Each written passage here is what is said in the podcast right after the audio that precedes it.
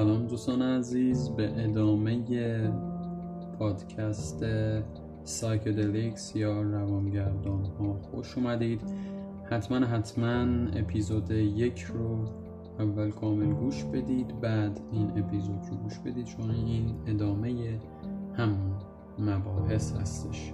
و حتما شما باید آشناییت داشته باشید. میریم که بشنویم.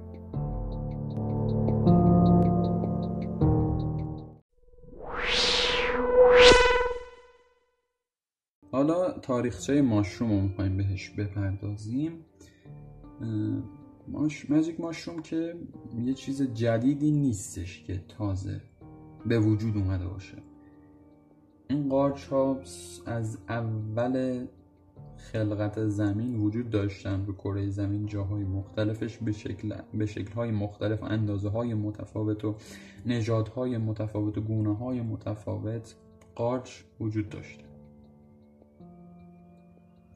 هم قارچ معمولی خوراکی هم غیر خوراکی و سمی هم قارچ سایکدلیک سیلوسایبین. البته اینم بگم که قارچ سیلوسایبین جز قارچ سمی قارچ های سمی نیستش. توی اون رده بندی قرار نمی‌گیره و کاملا خوردنیه. یعنی دو حالت داره قارچ.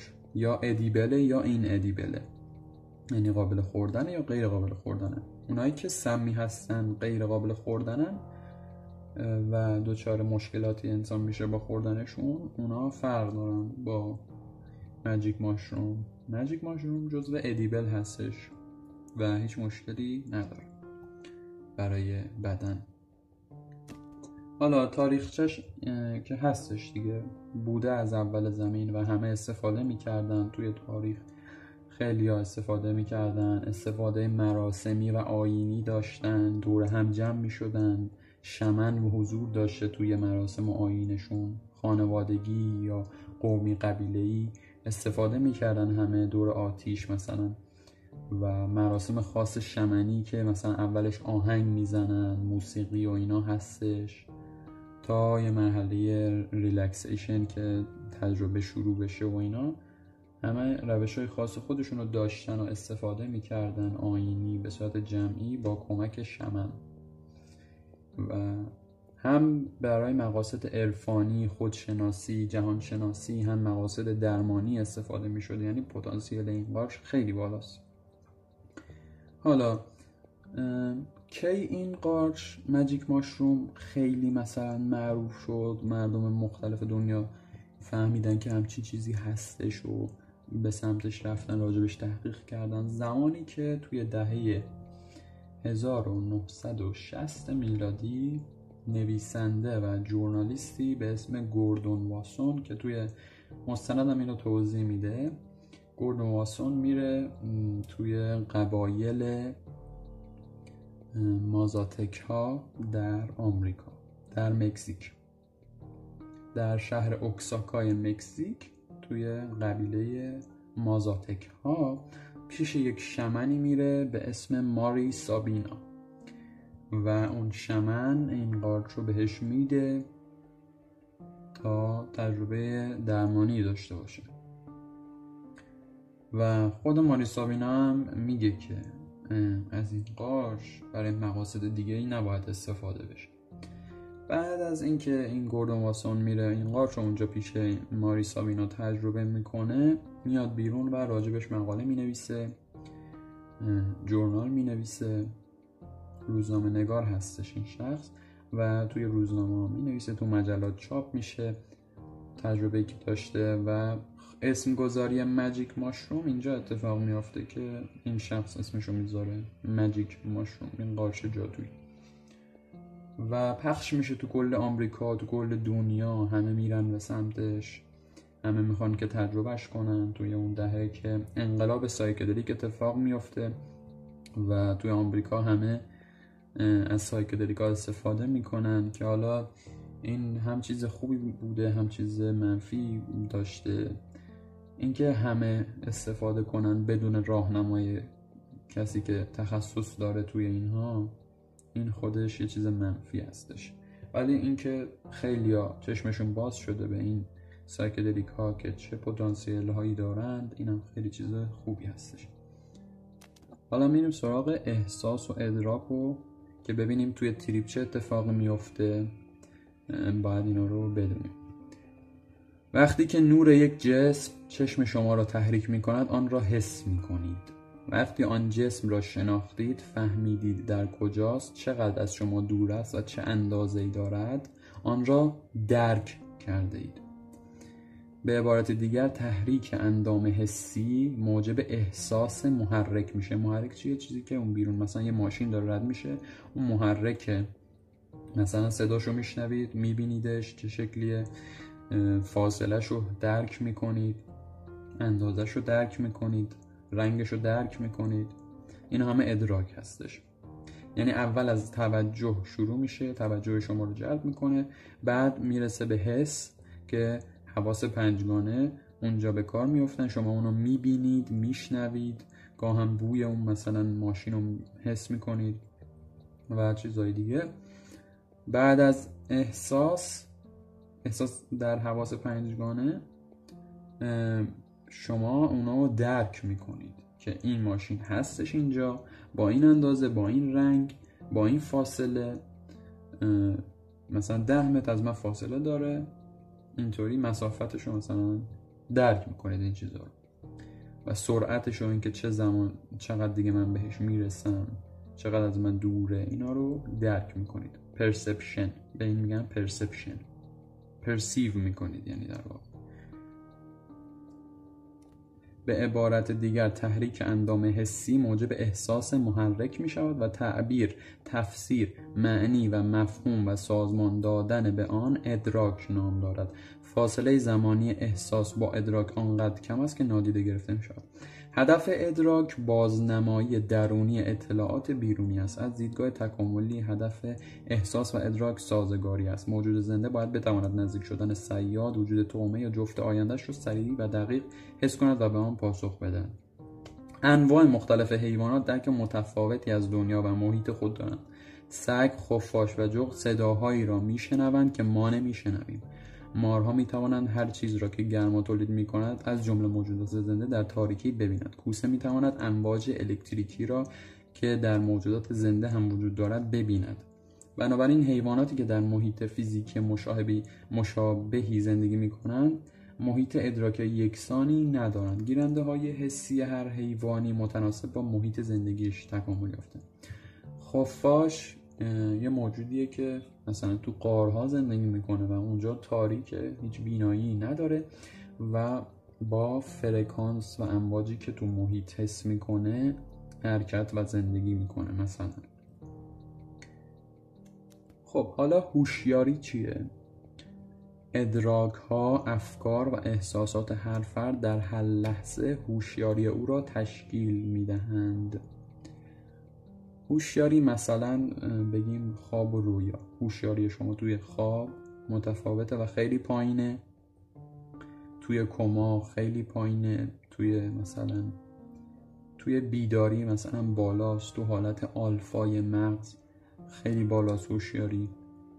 و دقیقا کاری که این قارچ انجام میده اینه که شما رو در حالت آلفا قرار میده. حالتی هستش که شما با مثلا یک یا دو ساعت مدیتیشن کردن عمیق در جای ساکت می‌تونید بهش برسید و متمرکز بشید. این هوشیاری هستش که مجموعه از اون احساسات و ادراکات افکار و درونی و بیرونی هستش در هر لحظه. حالا هوشیاری دگرگون شده زمانی اتفاق میافتد که کارکرد ذهنی تغییر کرده باشد. برخی حالتهای هوشیاری دگرگون شده مانند خواب و رویا را همگان تجربه می کنند حالتهای دیگر هوشیاری تغییر یافته از شرایط خاصی از قبیل مدیتیشن هیپنوتیزم و مصرف دارو ناشی می شود یعنی اینکه شما بخوای هوشیاری تو تغییر بدی ببری پایین تر یا ببری بالاتر می‌تونی توش تغییر ایجاد کنی با استفاده از داروها و حالتهای خاص. مثلا یه سری داروها هستن که شما می‌خوری خوابت می‌گیره هوشیاری تو کم می‌کنه. یه سری دارو هستن که هوشیاری تو بیدار بیشتر می‌کنه بیدارترتون می‌کنه مثل مثلا کافئین مثل چای. حالا میگه حالت های دیگر هوشیاری تغییر یافته از شرایط خاصی از قبیل مدیتیشن هیپنوتیزم و اینا هستش. مدیتیشن که شما می‌کنی تمرکزت بیشتر میشه بالاتر میره هوشیاریت به حالت آلفا می‌رسه. تو حالت آلفا تمرکز بیشتری داری. و مغزت بهتر و بیشتر کار می‌کنه و قوی تر کار می‌کنه. مغز تقویت شده چون تو حالت موج آلفا قرار گرفته. و حالا psychedelic ها کلا کاری که می‌کنن مخصوصا قارچ اینه که هوشیاری شما رو به شدت تقویت می‌کنن و بالا می‌برن و شما رو تو حالت آلفا قرار میدن. تو این حالت که شما قرار می‌گیری به هر چیزی که نگاه کنی اون چیزو یه چیزای دیگه می‌بینی. یه چیزایی که بهش اضافه شدن. مثلا شما توی جنگل اگه باشی هنگام تریپ درختار که نگاه می‌کنی گیاهان رو که نگاه می‌کنی با چشم خودت می‌بینی که اینا زندن نبز دارن نفس می‌کشن و انرژی حیات توشون جریان داره. اینا رو شما با چشم خودت می‌بینید. چرا؟ اینا توهم نیستن. خب؟ توهم یعنی چی؟ یعنی چیزی که ادراک چیزی که وجود خارجی نداره. یعنی چیزی رو درک کنید که وجود نداره. خب؟ ولی این که مثلا شما درخت رو می‌بینید که نفس می‌کشه و نبز داره آیا این وجود نداره؟ این غیر واقعیه. مگه درخت موجود زنده نیست؟ مگه هر موجود زنده این نفس نمی‌کشه؟ گیاهان همشون نفس می‌کشن همشون نبز دارن. و شما اینا تو تریپ می‌بینید. چرا؟ چون تو حالت آلفا قرار گرفتی. موج مغزیت بالاتر رفته. کار کرده مغزیت قویتر ادراکت بالاتر perception ت قویتر شده. و این چیزها رو چیزایی می‌بینی که تو حالت عادی نمی‌بینی. چیزهای غیر فیزیکی رو می‌تونی ببینی. یعنی شما تو حالت عادی ادراکت perception ت محدود شده به بعد فیزیکی. چیزای فیزیکی رو فقط می‌تونی ببینی چیزای فرا فیزیکی رو نمی‌تونی ببینی. وقتی می‌تونی ببینی که فرکانست ادراکت و اینا بالا رفته باشه هوشیاریت آگاهیت بالا رفته باشه و چیزای فراتری رو می‌بینی از فیزیک. یعنی شما تو حالت عادی میرید جنگل خب اصلا توجهی نداری که این درخت زنده است داره تو رو حس می‌کنه داره تو رو نگاه می‌کنه داره بوی تو رو می‌فهمه. گیاهی که پاتو گذاشتی روش تو رو داره می‌بینه داره نفس می‌کشه. شما اصلا به این توجه ندارید تو اون حالت چون ادراک شما قوی شده و تمرکز خیلی خیلی قوی تری دارید این چیزها رو می‌تونید ببینید بینه و حس کنید. حالا می‌رسیم به بحث آستانه مطلق. آستانه مطلق یعنی چی؟ یعنی اینکه شدت یک محرک چقدر باید باشه تا شما اون رو حس کنید. مثلا مثلا یک صدایی رو چقدر باید بلند باشه چه فاصله ای باید داشته باشه که شما اون رو بشنوید. یا یک چیز یک نور مثلا چقدر باید قوی باشه چه فاصله ای داشته باشه که شما اون رو ببینید. حالا مقدار تقریبی آستانه مطلق در حواس مختلف. مثلا بینایی. آستانش چیه؟ شعله یک شم در فاصله حدود 50 کیلومتری در یک شب تاریک و صاف. اینو شما می‌تونید ببینید مثلا. شنوایی. تیک تاک یک ساعت مچی در فاصله 6 متری در یک محیط کاملا ساکت. چشایی. یک قاشق چای خوری شکر که در حدود 8 لیتر آب حل شده. بویایی یک قطره عطر که در فضای یک خانه سخابه پخش شده است. لامسه بال یک مگس که از فاصله یک سانتیمتری روی گونه شما میافتد. اینا مثال هاش هستن که. حالا اینو من می‌خوام بگم که توی تریپ شما چون حواس پنجگانت تقویت شده مثلا یه کسی که چندین متر با شما فاصله داره اما شما کامل واضح میشنوید که وقتی حرف می‌زنه چی میگه. این دلیلش اینه که شما حواست تقویت شده حواس پنجگانت. یا مثلا اصلش بینایی دیگه. مثلا میگن ویژوال توی تریپ. ویژوال یعنی مثلا چیزایی که می‌بینی توی تریپ. اولین و مهمترین تاثیر بینایی ماشروم چیه؟ اینه که شما وضوح دید بیشتری پیدا می‌کنید.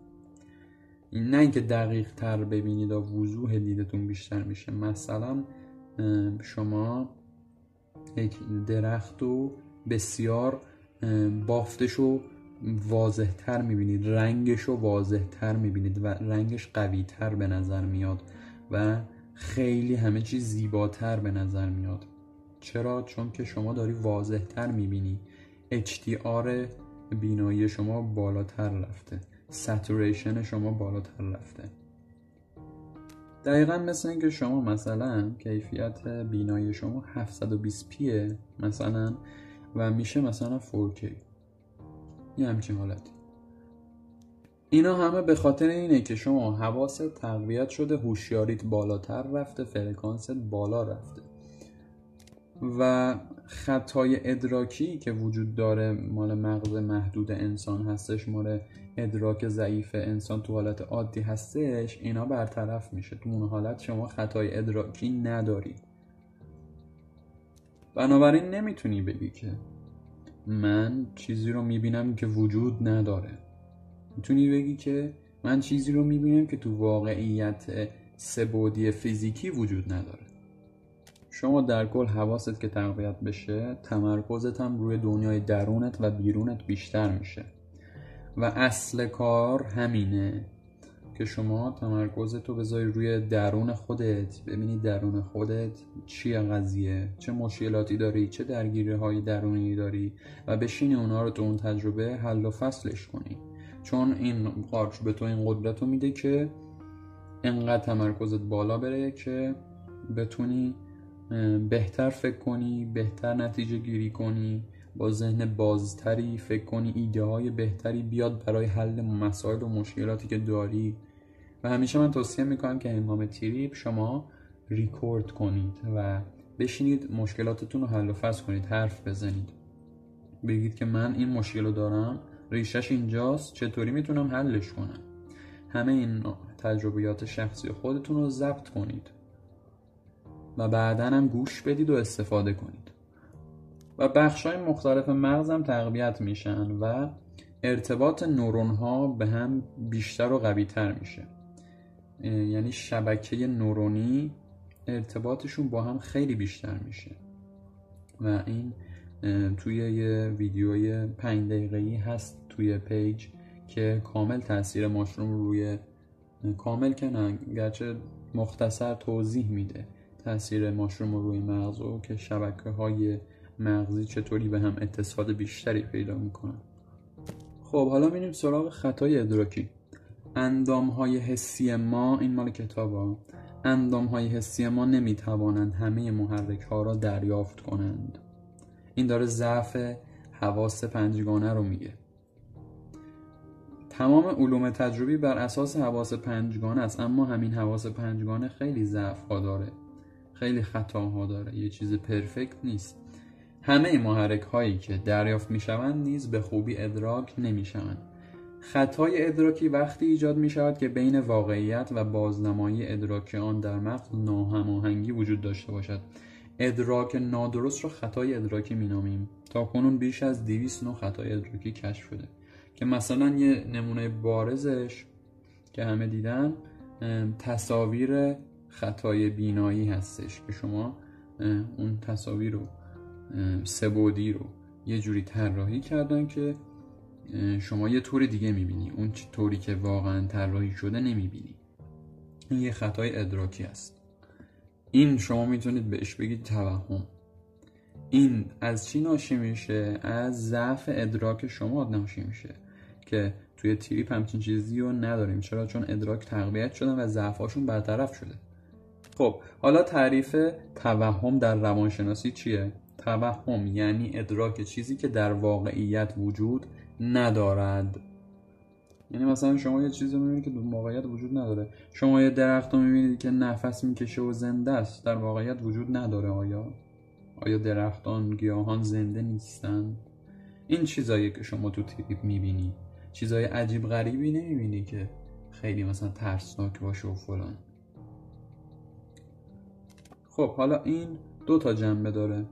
یک جنبه همون ضعف مغزی ضعف ادراکی که از ضعف حواس حواس پنجگانه نشد می‌گیره.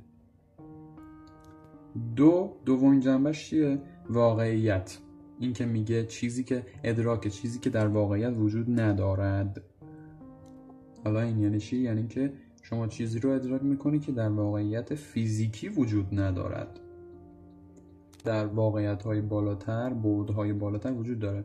حالا این برمیگردیم به جهان های موازی که این یک نظریه ثابت شده هستش و شمن ها هم باور داشتن به این به چی باور داشتن؟ به اینکه جهان از لایه های پیچیده مختلفی روی هم تشکیل شده که ما بهش میگیم ابعاد. مثلا بود اول بود دوم بود سوم بود فیزیک بود فرافیزیک که اینا توی مباحث متافیزیک هستش.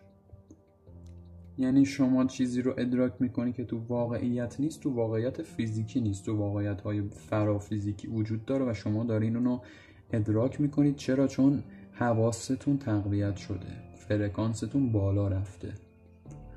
خب می‌رسیم به بحث آخرمون. بحث اعتیاد که خیلی سوال دارن کسایی که استفاده نکردن.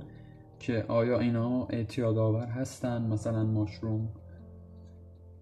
حالا اینجا توی این کتاب میاد اعتیادم توضیح میده. میگه که چی؟ با تکرار مصرف شخص ممکن است به هر دارویی وابستگی پیدا کند. ویژگی های وابستگی دارویی که اعتیاد نیز نامیده می‌شوند عبارتند از یک تحمل یعنی اینکه شخص با ادامه مصرف مجبور شود مرتبا مقدار مصرف دارو را افزایش دهد تا به همان احساس قبلی دست یابد. تحمل که یعنی مثلا تالرنس اون شخص نسبت به اون ماده ای که نسبت به اون دارویی که استفاده می‌کنه چقدر مثلا برای اولین بار که استفاده می‌کنه مثلا طرف دفعه اول بگیم مثلا ماشروم رو مثال بزنیم یه گرم استفاده می‌کنه تاثیرش رو می‌تونه حس کنه تقریبا. بعدا البته ماشروم اینطوری نیست حالا می‌تونیم ماریجوانا رو مثال بزنیم. مثلا شخص یه مقدار استفاده می‌کنه مثلا تجربهش می‌کنه. بعدا میاد مثلا هی مکررن که استفاده می‌کنه اون تحمل بدنش نسبت به ماده بالاتر میره و هی باید بیشتر استفاده کنه. توی ماشروم اینطوری نیست. حالا دو. علائم ترک دارو. با قطع مصرف دارو شخص واکنش های جسمی و روانی ناخوشایندی تجربه می‌کند. تو ماشروم همچین چیزی نداریم. حالا یه مدرکم برای این حرفم بیارم. یکی از دوستان ما که قبلا میکرودوز استفاده کردن خودشون توی داروخونه کار می‌کنن و خودشون هم با مشکل افسردگی دست و پنجه نرم می‌کنن برای این دوست ما برای اولین بار میاد و میکرودوز ماشروم رو استفاده می‌کنه. و این دوست ما قبلا هم به خاطر افسردگیش داروهای افسردگی رو پزشک بهش تجویز کرده بود و خودش بعد از اینکه استفاده میکرودوز ماشرومش تموم میشه میاد میگه که من داروهای ضد افسردگی که مثلا فلوکستین که مثلا استفاده می‌کنم عوارض زیادی داشت. مثلا دچار تعریق یا حالت تهوع این عوارض عوارضی که همه بیشتر داروهای ضد افسردگی دارن. ولی میگه که وقتی من میکرودوز ماشوم استفاده کردم اصلا عوارضی برای من نداشت. هیچ عوارضی برای من نداشت. و فوایدش برای من چی بود؟ این بود که تو طول روز تمرکز بیشتری دارم احساس شادی بیشتری می‌کنم ذهن بازتری دارم خلاقیت بیشتری دارم. کارامو بهتر می‌تونم انجام بدم با انرژی بیشتری می‌تونم انجام بدم. اینا فواید میکرودوز هستش. حالا برگردیم به تحمل. اینکه تحمل یعنی اینکه شخص با ادامه مصرف مجبور شود مرتبا مقدار دارو رو افزایش بده تا به همون احساس قبلی دست یابد. توی ماشروم شما انقدر اون تجربه عمیق هستش که دیگه شما نیازی نمی‌بینی که بخوای دوباره بری استفاده کنی. مگر اینکه مثلا یه مدت زمان طولانی مثلا چند ماه بگذره شما باز یه سری مشکلات افسردگی یه اتفاقای خیلی بزرگی تو زندگیتون بیفته و مشکل افسردگی دوباره پیدا کنید و اون موقع شاید دوباره بخواید استفاده کنید. نه اون تجربه انقدر عمیق و غنی هستش که شما احساس نیاز به استفاده دوباره و تجربه دوباره نمی کنی که به همان احساس قبلی دست یابی. خب حالا تحمل گفتیم علائم ترک دارو هم گفتیم که دوستمون رو مثال زدیم. حالا اینم بگم این وسط که اصلا از ماشروم برای ترک اعتیاد استفاده میشه. چون وقتی شما تریپ می‌کنی این ماشروم به شما یاد میده که بهتون نشون میده که چه ضررهایی با اعتیاد به خودتون می‌زنید با استفاده و سوء استفاده از مواد به خودتون می‌زنید. ضررهای جسمی و روحی که به شما زده شده رو کامل بهتون نشون میده و به شما هشدار میده. کاری می‌کنه که شما حالتون به هم بخوره و برید انگیزه پیدا کنید تا دیگه اعتیاد رو ترک کنید. خب به خاطر همین این برای ترک اعتیاد هم خیلی مفید هست. خب حالا ادامه کتاب. میزان تحمل دارو و شدت نشانه های ترک دارو در داروهای مختلف فرق می کند مثلا میزان تحمل مواد افیونی نسبتا به سرعت افزایش می آود یعنی اینکه طرف دوباره هی بعد استفاده کنه تا بتونه روش تاثیر بذاره تازه. خب مواد افیونی رو میگه. حالا ادامش برعکس میزان تحمل کسانی که ماریجوانا دود می‌کنن به ندرت زیاد از حد بالا میره. ماریجوانا هم یک نوع سایکدلیک هستش. حالا نمیگم ماریجوانا اعتیاد نداره. این داره میگه که میزان تحمل کسانی که ماریجوانا دود می‌کنن به ندرت زیاد زیاد از حد بالا میره. حالا با این کاری نداریم. حالا ادامه کتاب. نشانه های ترک دارو پدیده رایجی به دنبال مصرف طولانی و زیاد از حد الکل مواد افیونی و مسکن هاست. یعنی اینکه این اعتیاد بیشتر مال الکل و مواد افیونی و مسکن ها هستش که گفتیم با psychedelic فرق می‌کنه بحثش. حالا ادامه داستان. این نشانه ها درباره داروهای محرک رایج ترند اما کمتر آشکارند. درباره در داروهای محرک اعتیاد بیشتر هستش. پس این نشانه ها درباره داروهای محرک رایجتر اما کمتر آشکارند. لیکن درباره توهمزاها حتی در پی مصرف مکرر ایجاد نمی شوند انجمن روانپزشکی آمریکا سال 1994 و اینم بگم که اکثر موادی که باعث اعتیاد میشن باعث وابستگی میشن موادی هستن که دوپامینی هستن. یعنی باعث ترشح دوپامین در مغز میشن و این اعتیاد رو به وجود میاره که شخص دوباره نیاز پیدا می‌کنه دوپامین مغز براش ترشح بشه تا احساس لذت کنه احساس شادی کنه. این موادی هستن که دوپامین مغز و وقتی ترشحش رو زیاد می‌کنن دچار اعتیاد میشه شخص. اما ماشروم جز اون مواد نیست که دوپامین مغز رو ترشح کنه. ماشروم سیلوسایبینش وقتی شما می‌خوری هضم میشه تو معدتون میره وصل میشه به چی؟ به سروتونین توی مغز. سروتونین مال خلق و خو و ادراک و این هاست خب بنابراین ربطی به دوپامین نداره و دوپامین ترشح نمی‌کنه و موجب اعتیاد نمیشه. حالا ما چرا اسم این قارچ رو می‌ذاریم قارچ مقدس؟ چون تجربه های عمیق معنوی به ما میده که باعث خودشناسی ما میشه باعث درک بیشتر ما از خود و جهانمون میشه. حالا این قسمت به پایان می‌رسه و در قسمت بعدی به تجربه قارچ مقدس و تغییراتی که در زندگی شخص به وجود خواهد آورد و فوایدی که در شناخت فرد از خود و جهان هستی خواهد داشت می‌پردازیم. و همچنین چند نمونه از تجربه قارچ مقدس و تعریف و بررسی می‌کنیم. خدا نگهدار شما باشه.